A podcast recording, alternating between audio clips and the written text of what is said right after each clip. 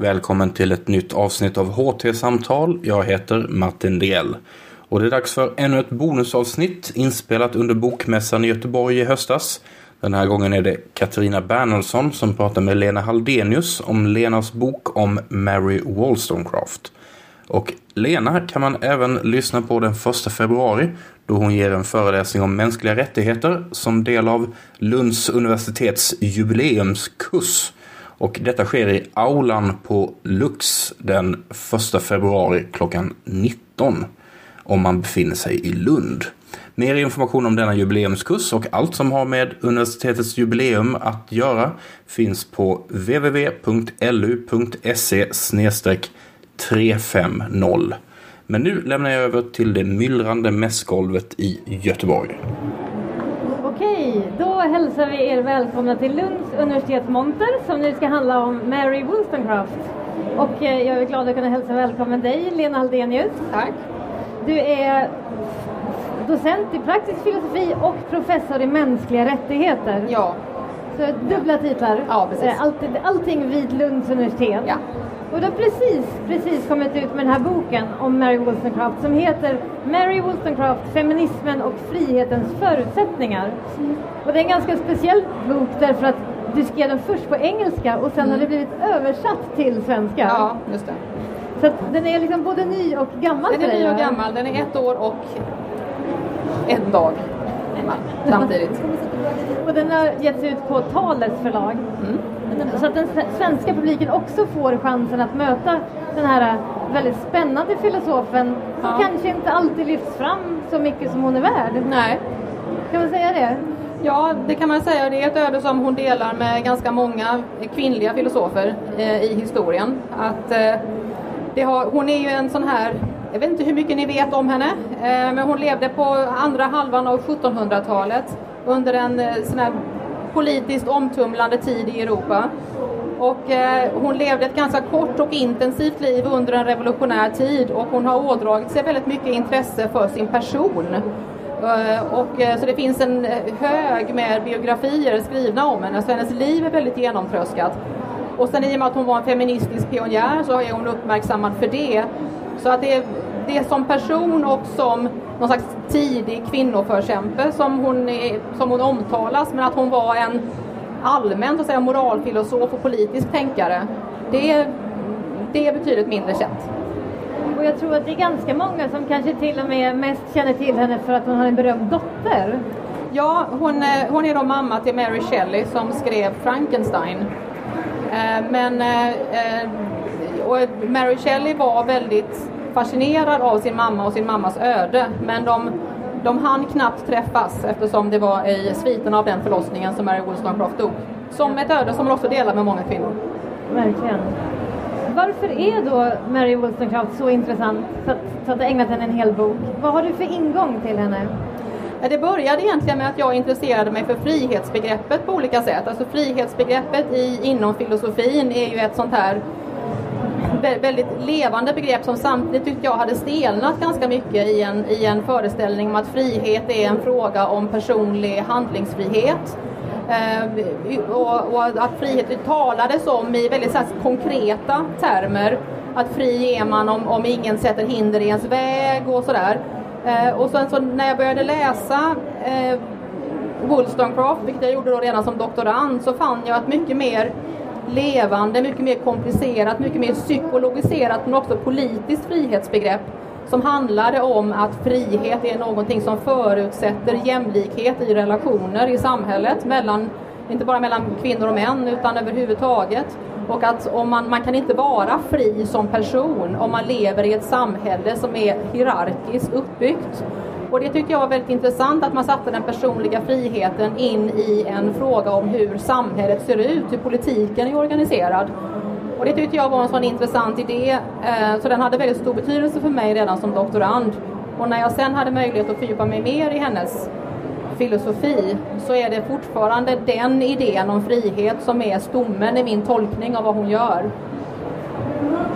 Jag får uppfattningen när jag läser din bok att, att hon både var oerhört mycket ett produkt av sin tid men att hon har väldigt mycket att säga oss idag.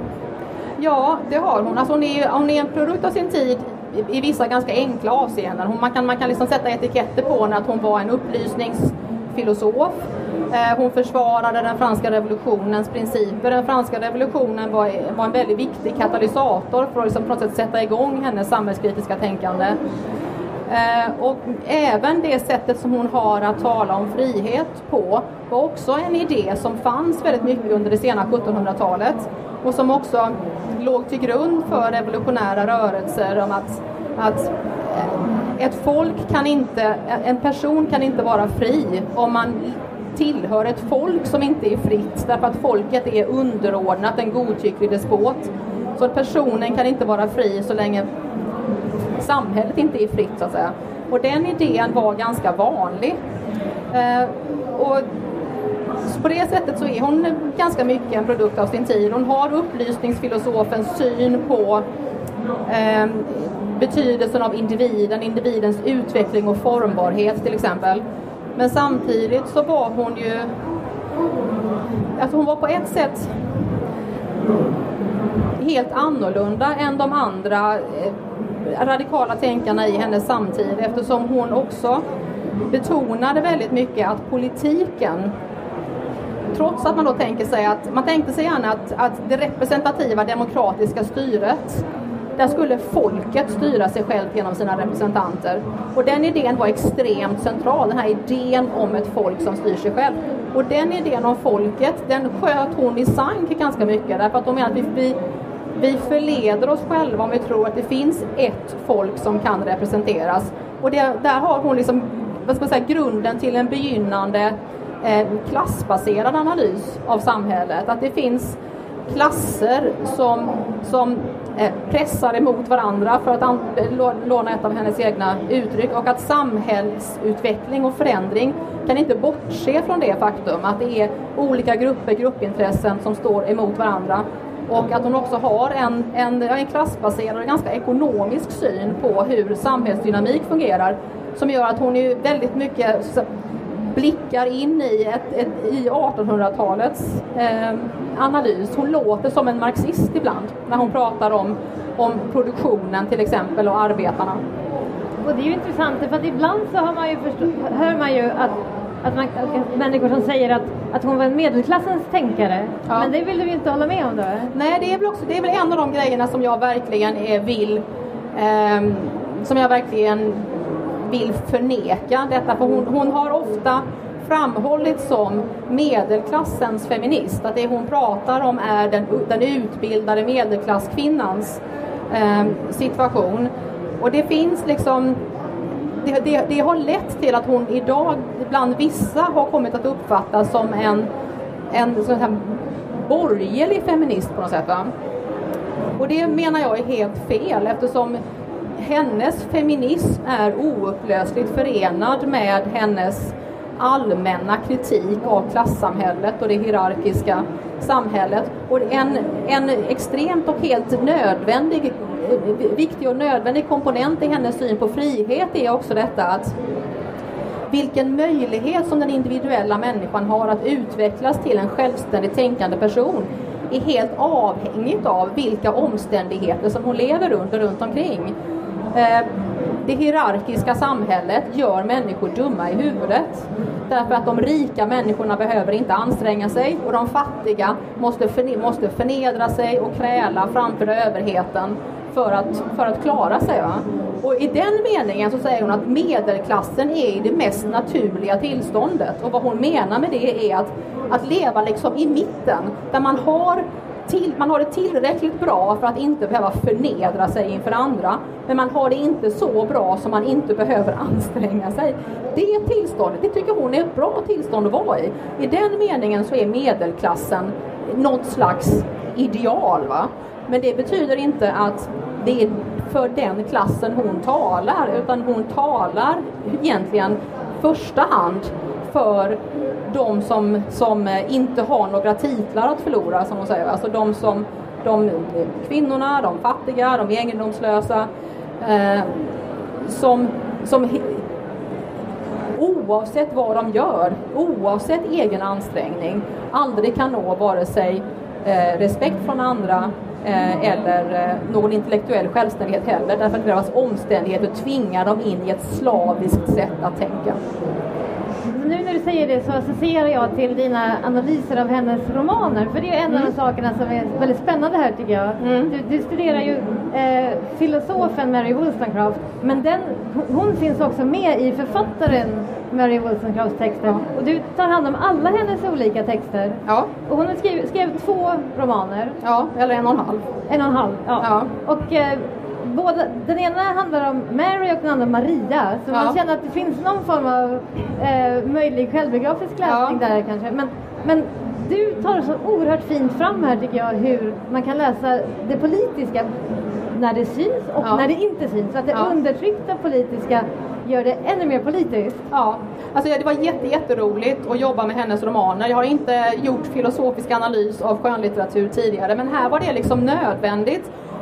Um, dels kan man säga att vid den här tiden så har liksom inte filosofin stelnat till en genre utan filosofer skrev allt möjligt. Så hon skrev eh, hon skrev en reseskildring, hon skrev politiska essäer, hon skrev barn, eh, böcker för barn och hon skrev böcker om barn och så skrev hon också romaner. Och romanformen var ju dels var det en accepterad genre för kvinnor att skriva i så det var liksom tacksamt på så sätt. Men det var att hon skrev romaner handlar också om detta att hon i sitt sätt att närma sig filosofin och ett sätt att närma sig människans plats i samhället så utgick hon ganska mycket från den underordnade personens levda erfarenhet av att vara ofri. Så hon var inte bara intresserad av frågan vad betyder frihet utan hur känns det att leva ett ofritt liv? Hur är det? Och att skildra det kan man göra mer effektivt skönlitterärt, tänkte hon sig, än genom en mer konventionellt filosofiskt skrivsätt. Så att de, de här två romanerna som hon skrev, alltså den, den, den, en av dem är oavslutad för hon hann inte göra den färdigt innan hon dog. Eh, de utgår båda två från en kvinna, en tänkande kvinna. För i alla fall i fiktionens värld kan vi tänka oss att något sådant får finnas, som hon skriver i inledningen till en av böckerna eh, utgår från tänkande kvinnor som brottas med de livsomständigheter som de tvingas in i. Och där framförallt den första, som var något av det första som hon publicerade, har lästs som en väldigt opolitisk roman som bara handlar om en uppväxande flickas liksom, eh, personliga ehm, eh relationer inom en ganska snäv cirkel. Men där jag menar att man kan läsa det politiskas betydelse genom dess totala frånvaro från de här kvinnornas liv. Det tyder på en sån total bortkoppling från synen på vad en kvinna är och en ung kvinna är och det samhälle som hon lever i, som hon är helt styrd av, som sätter gränserna för hennes liv, men som hon inte ser och som inte, och inte har möjligheter att, att kanske förstå och definitivt inte komma i kontakt med. Så samhällets frånvaro från de här berättelserna är en av de mest politiska aspekterna med dem. Jag tycker det är så roligt för att du fick mig både att vilja läsa henne och mm. vilja att moralfilosofer ska studera mycket mer skönlitteratur. Ja men det vore väl jättebra. Vi borde kanske ja. fortsätta göra det. Ja. Jag vill gärna hinna med en sista fråga ja. för nu börjar tiden rinna ut. Och det är eh, någonting som kanske inte alla känner till, nämligen att Mary Wollstonecraft hade en väldigt tydlig koppling till Sverige också. Ja, det hade hon. Och det kan vara roligt att veta. Det finns ju också med här i boken. Ja. Säg någonting kort om det. Jättekort. Hon gjorde en resa, eh, hennes näst sista år i livet så åkte hon på en affärsresa får man väl säga. Hon tillsammans med sin då ettåriga dotter och en barnflicka åkte själv till Norden för att på uppdrag av eh, en annan person försöka leta rätt på ett skepp som hade försvunnit utanför Norges kust och som hennes tidigare älskare hade ett ekonomiskt intresse i. Så hon åkte ensam eh, genom Sverige, Norge, tillbaka ner genom Sverige och genom Danmark och Tyskland och tillbaka. Eh, och skrev som, som den upplysningsperson hon var så skrev hon naturligtvis en bok om det. Eh, och den boken är skriven som en serie brev till en älskare hemma eh, och är lite mer naturlyriskt än det mesta hon skriver men extremt intressant antropologisk studie av de samhällen som hon, som hon reste igenom. Hon måste ha haft en otrolig förmåga att få kontakt med folk. Och det måste också ha funnits många människor som kunde engelska. Eh, för hon pratar sig igenom eh, Norge, Sverige och Danmark. Hon älskar Norge, avskyr Danmark, Sverige so-so. Svenskarna var lite, de var lite för tyngda av fattigdom och träldom för att vara riktigt intressanta. Men eh, det fanns hopp. Det finns hopp.